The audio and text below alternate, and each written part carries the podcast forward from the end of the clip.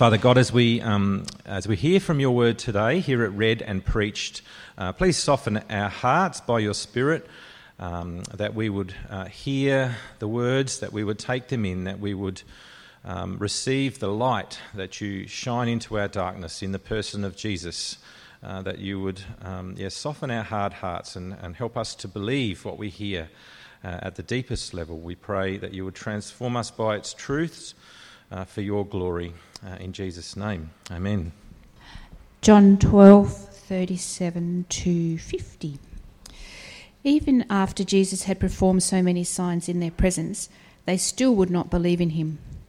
This was to fulfill the word of Isaiah the prophet Lord, who has believed our message, and to whom has the arm of the Lord been revealed? For this reason they could not believe, because, as Isaiah says elsewhere, he has blinded their eyes and hardened their hearts, so they can neither see with their eyes, nor understand with their hearts, nor turn, and I would heal them. Isaiah said this because he saw Jesus' glory and spoke about him. Yet at the same time, many, even among the leaders, believed in him. But because of the Pharisees, they would not openly acknowledge their faith, for fear they would be put out of the synagogue. For they loved human praise more than praise from God. Then Jesus cried out, Whoever believes in me does not believe in me only, but in the one who sent me. The one who looks at me is seeing the one who sent me. I have come into the world as a light, so that no one who believes in me should stay in darkness. If anyone hears my words but does not keep them, I do not judge that person. For I did not come to judge the world, but to save the world. There is a judge for the one who rejects me and does not accept my words. The very words I have spoken will condemn them at the last day. For I did not speak on my own, but the Father who sent me commanded me to say all that I have spoken. I know that his command leads to eternal life, so whatever I say is just what the Father has told me to say. It's lovely to be back with you. We had a, a, great time away. Thanks for those who were praying for us, but uh, great to be back uh, together under God's word, isn't it? Um, well, uh, most of us, if we've sort of had um, the TV on at all or been reading the papers, you'll know something about the most, one of the most dramatic stories in the last few months.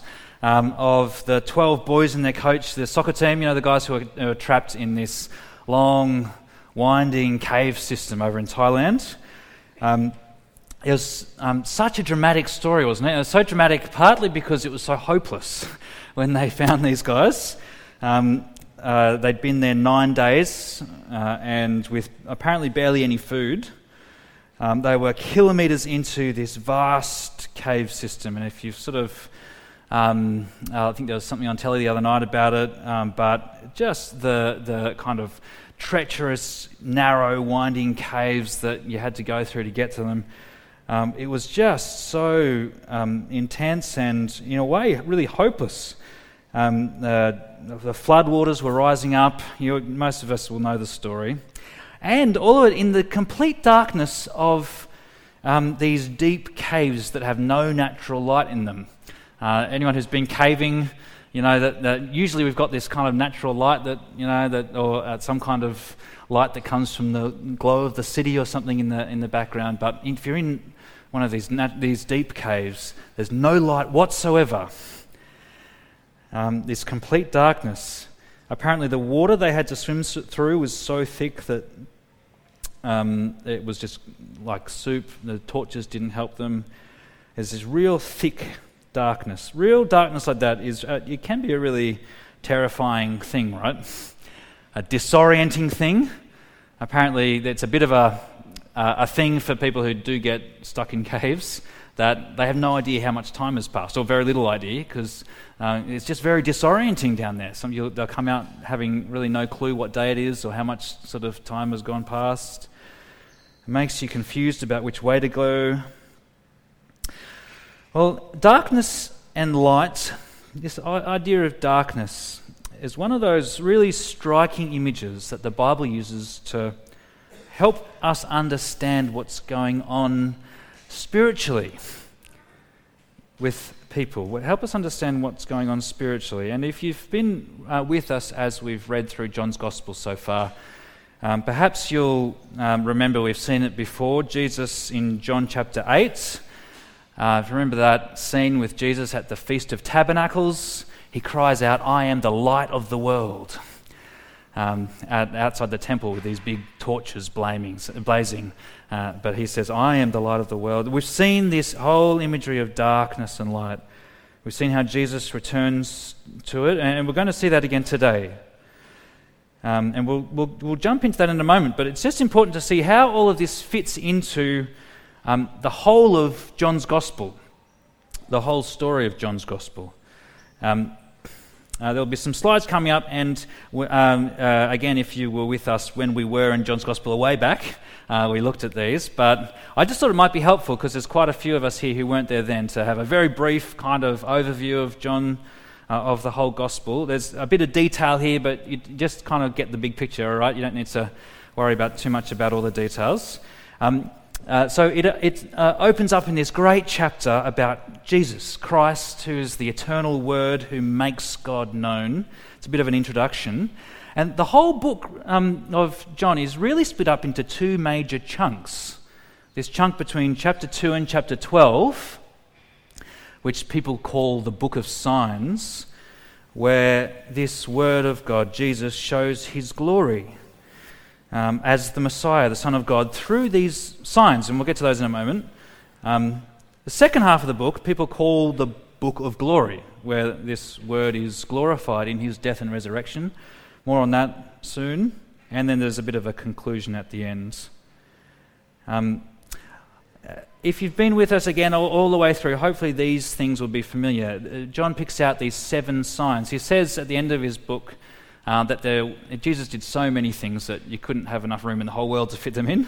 Um, but these are just seven that he's chosen. They're like these signposts that point to who Jesus is uh, turning water into wine, clearing the temple, healing an official's son, healing a lame man, feeding 5,000 people is huge, or more than that, 5,000 men, but you know, 15,000 people, healing the blind man, raising Lazarus from the dead in chapter 11. All these incredible miracles that John says are signs. Um, he fills us in, and if you wanted to note anything down from this little intro bit, this is probably the bit. He fills us in. Uh, the good thing about John's gospel, he, he tells us at the end of his book exactly why he was writing. So, John chapter 20, verse 31. Now, Jesus performed many other signs in the presence of his disciples, which are not recorded in this book. But these are written that you may believe that Jesus is the Messiah, the Son of God, and that by believing you may have life in his name. John's picked out these seven signs and he's written them down so that people would believe. They'd follow the sign. There's a bit of a sign post, the Jesus signs. The important thing about signs, all right, is not that you spend your time gazing at the signs, but you follow where they point. You follow where they lead. All these things are pointing somewhere, pointing to Jesus. Um, we're at a really interesting moment in John's Gospel as we pick it up again. Um, uh, you, we're at the end of chapter 12, and um, from this point on, everything kind of narrows down. So if you go to the next slide, this book of glory, we'll, this, we'll get more into it um, over coming weeks. We've got a few more weeks in John. There's a few other things happening, and then we'll pick it up again later on. Um, but everything kind of narrows down in this last half. The first half of John's gospel goes for a few years. This second half is all within a few days. The first half is all these public signs, things that Jesus has done. The second half, Jesus really narrows down and he just focuses in on his close followers. And you get these long conversations that, between Jesus and his followers that are going to be really good for us to soak ourselves in over the coming weeks. And it all leads to, narrows down to the moment that the whole gospel is driving towards Jesus' death and resurrection. So, this moment in John's Gospel that we're up to, you, um, you, can see on the next slide there. Um, uh, yeah, sorry, keep flicking through the next one.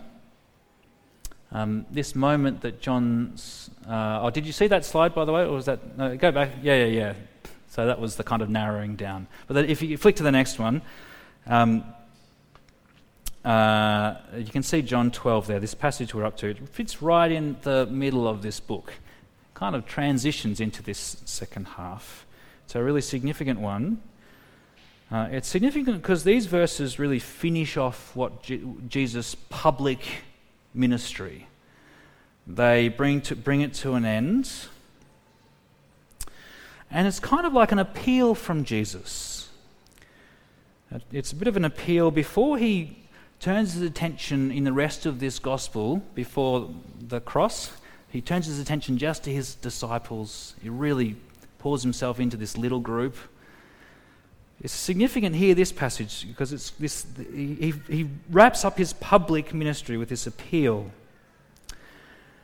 Um, it's good for all of us to hear as we go on the next few weeks, um, we'll see Jesus really does, as I said, um, talk specifically to those who are trusting in Christ. It would be good for everyone to listen to that, but this passage is particularly relevant, um, especially for those who, of us who are not yet trusting in Jesus.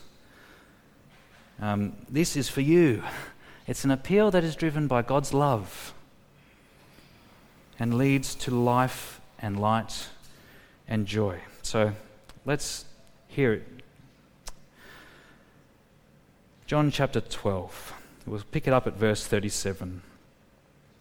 It's this picture, as you start, it's a bit of a surprising picture of unbelief. Um, and you can feel, you can kind of feel the frustration, I'm not sure if that's the right word, but the surprise of the, the writer here, of John, as he writes this, verse 37 even after Jesus had performed so many signs, so many, you know, these seven incredible signs were just a, a drop in the ocean of what Jesus was doing publicly. Even after he'd performed so many signs in their presence, it wasn't just done in a, in a cupboard somewhere, you know, this was in the, the sight of everyone they still would not believe in him. So many signs, and yet, despite seeing them all, having them right in front of them, they would not believe in him. It's unbelievable, right? It's sort of like trying to think of what uh, of um, an example of what it might be like.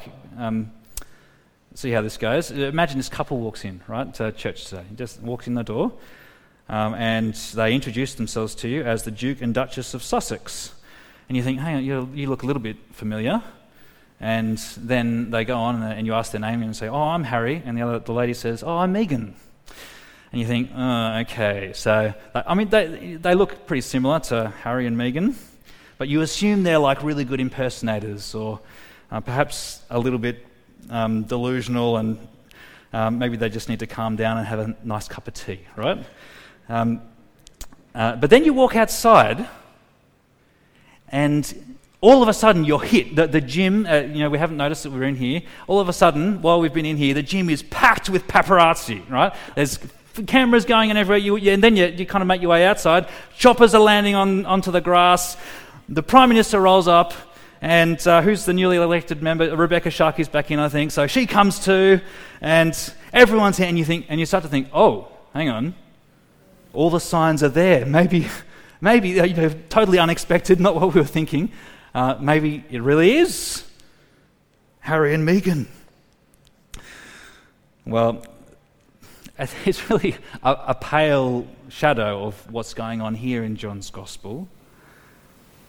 Um, all the signs were there for Jesus that he was who he claimed to be. No one less than the eternal creator God entered into his creation. All the signs were there, but they still would not believe. And did you notice it says, would not? This isn't a kind of fatalism, uh, they're not just pre programmed. People are, were confronted with Jesus, and they consciously, deliberately decide not to believe in him. It's a real act of their will that they are responsible for. Well, John reflects on all this as we keep going, but he goes to this Old Testament book of Isaiah.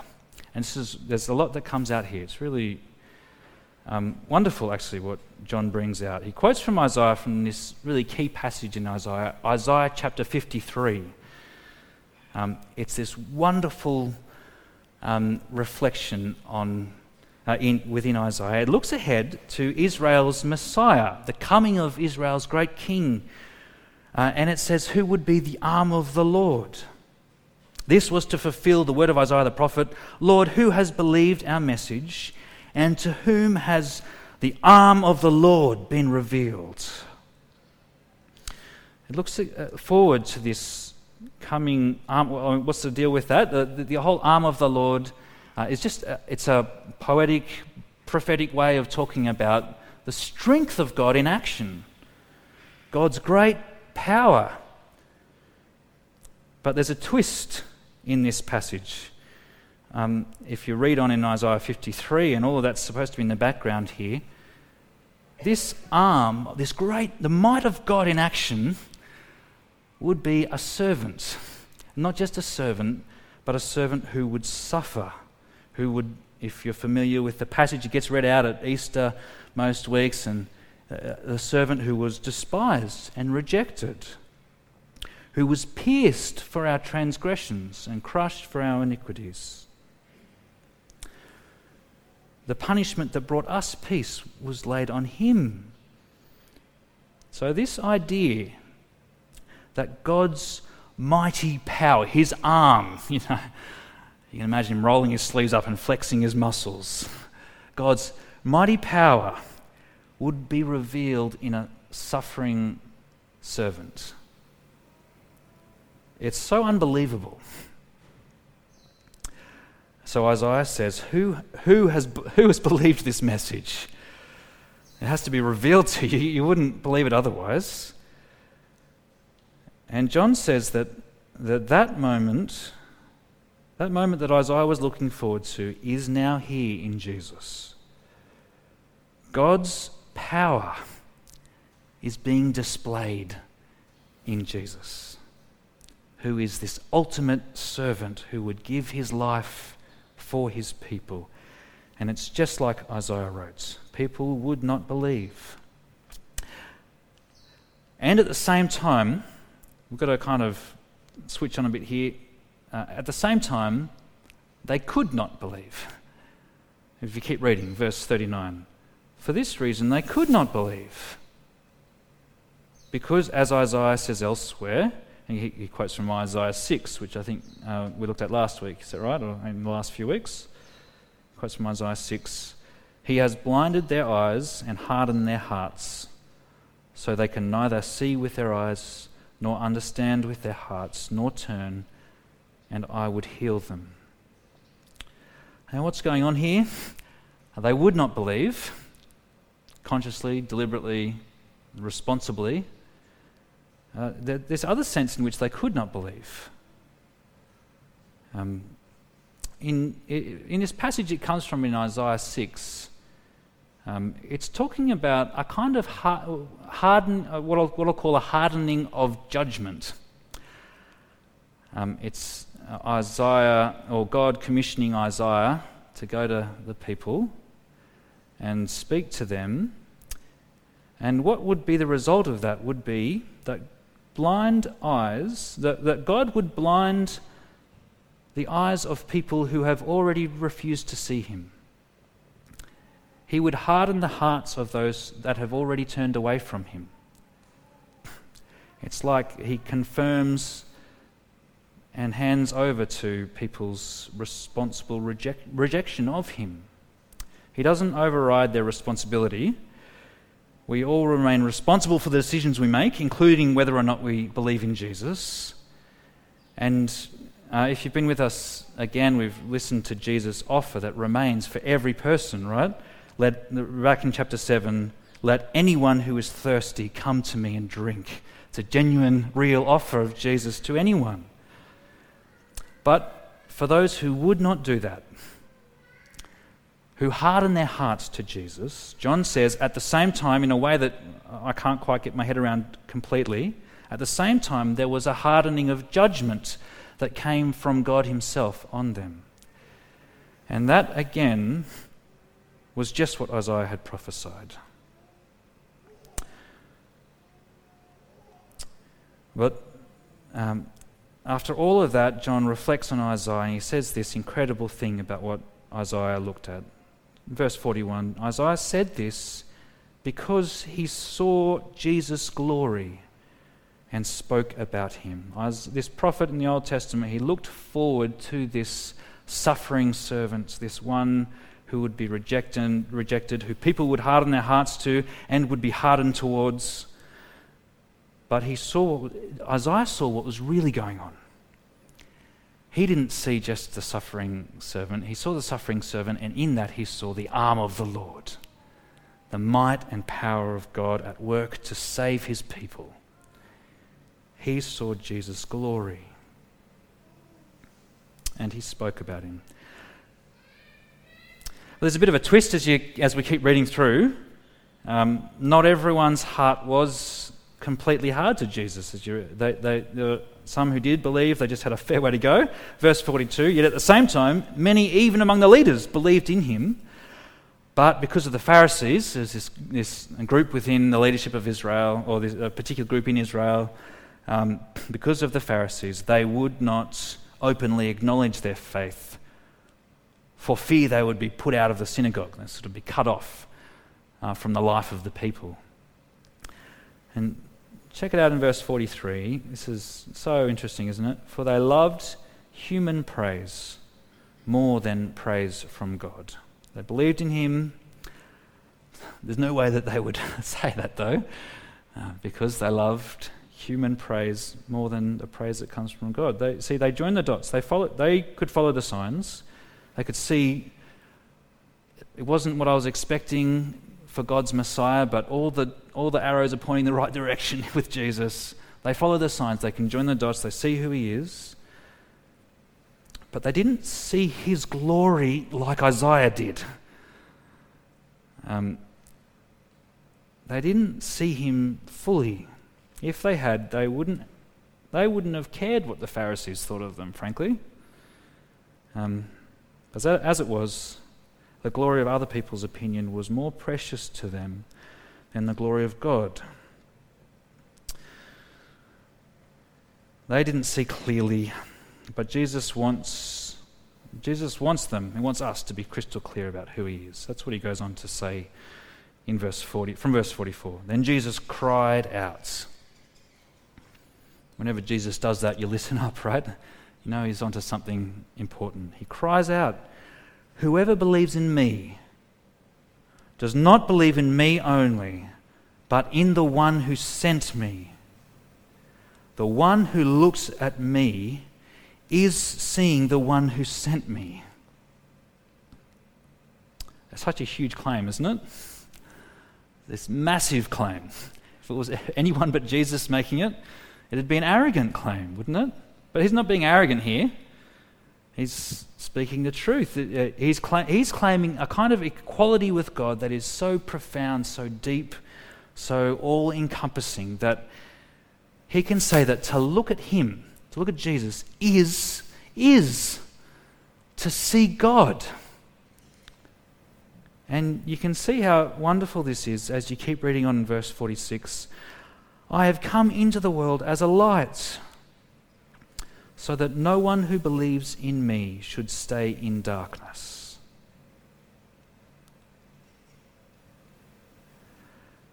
What Jesus was on about, it wasn't just him, uh, kind of, it's not just a random agent acting on his own. It's not a rogue agent, you know, just someone come to do some impressive things on his own authority.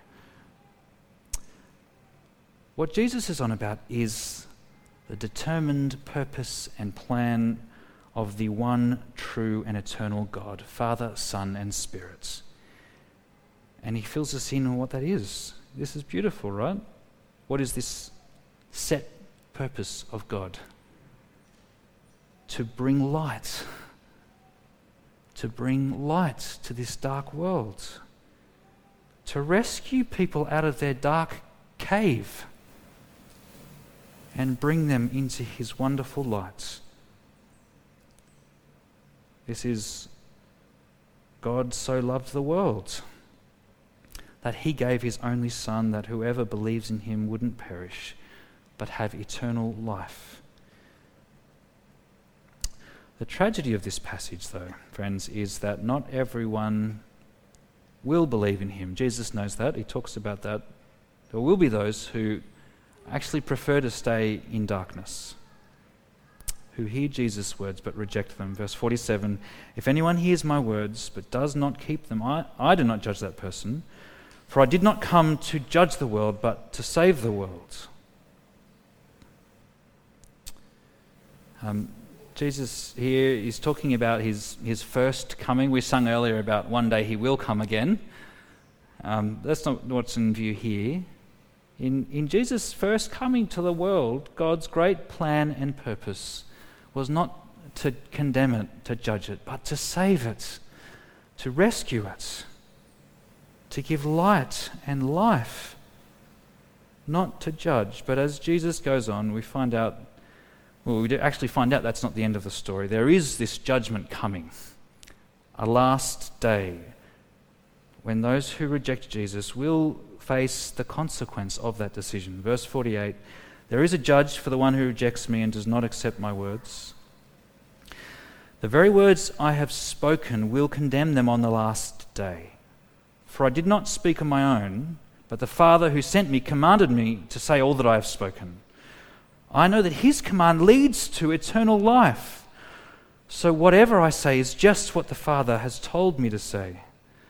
Uh, Jesus is saying now is the time of salvation. Um, God has put his mighty arm into action. In Jesus, God is working out his great plan of salvation for all humanity who are trapped in darkness. And to hear Jesus, to hear and believe in him, is to hear and believe in God, and will lead you into light and eternal life. But the necessary flip side of that reality is that to not believe in him, to reject his words, is to cut yourself off from that life, from life itself, and to put yourself under the condemnation of God, to stand condemned on that last day, still in spiritual darkness, cut off from light and from life.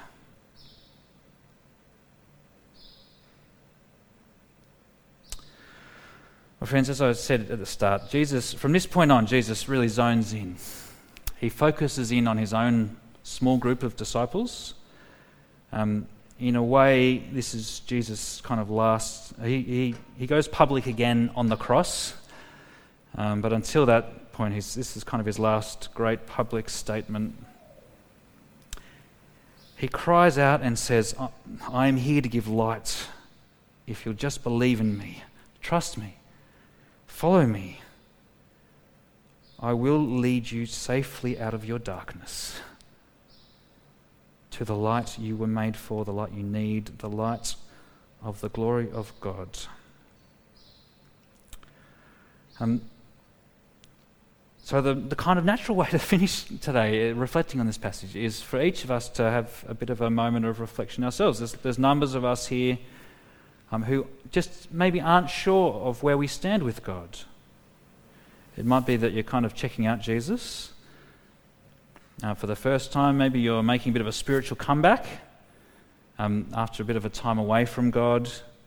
Uh, or maybe there's those of us here who uh, have been with us for a while or in churches for a while, but still have a kind of deep uncertainty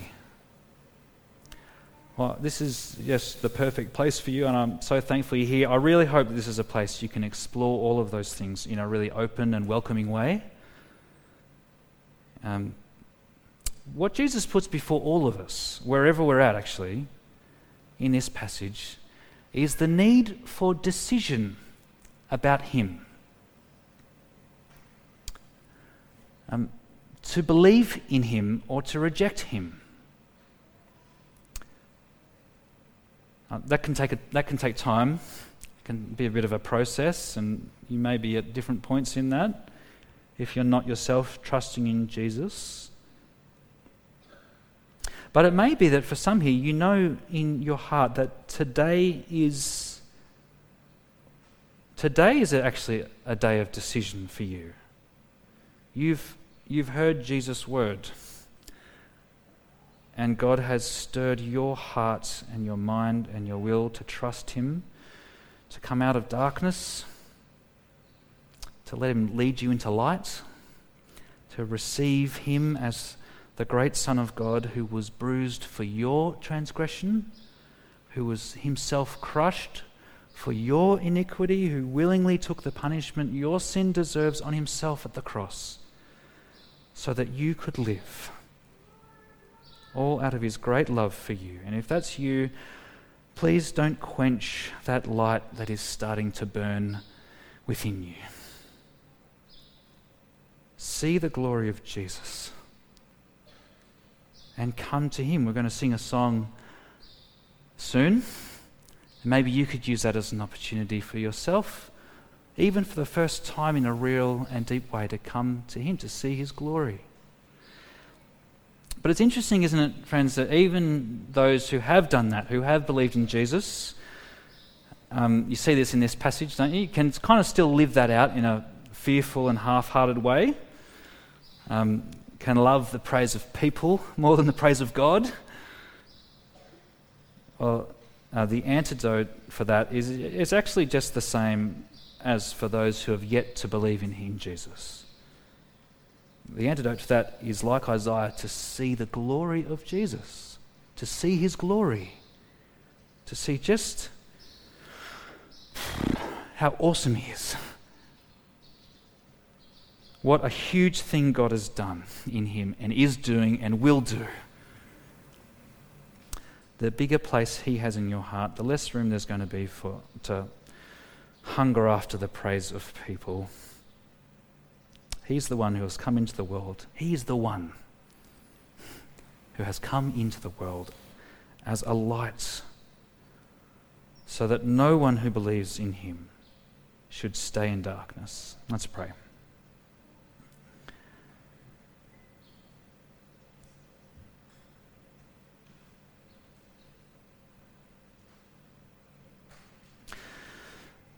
Oh God, reveal your glory. Show us Christ.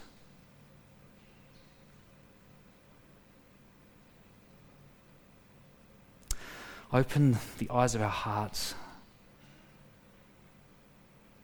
Continue, we ask, Father, to bring people out of darkness and into your wonderful light. We thank you for the promise of the gospel that is held out here.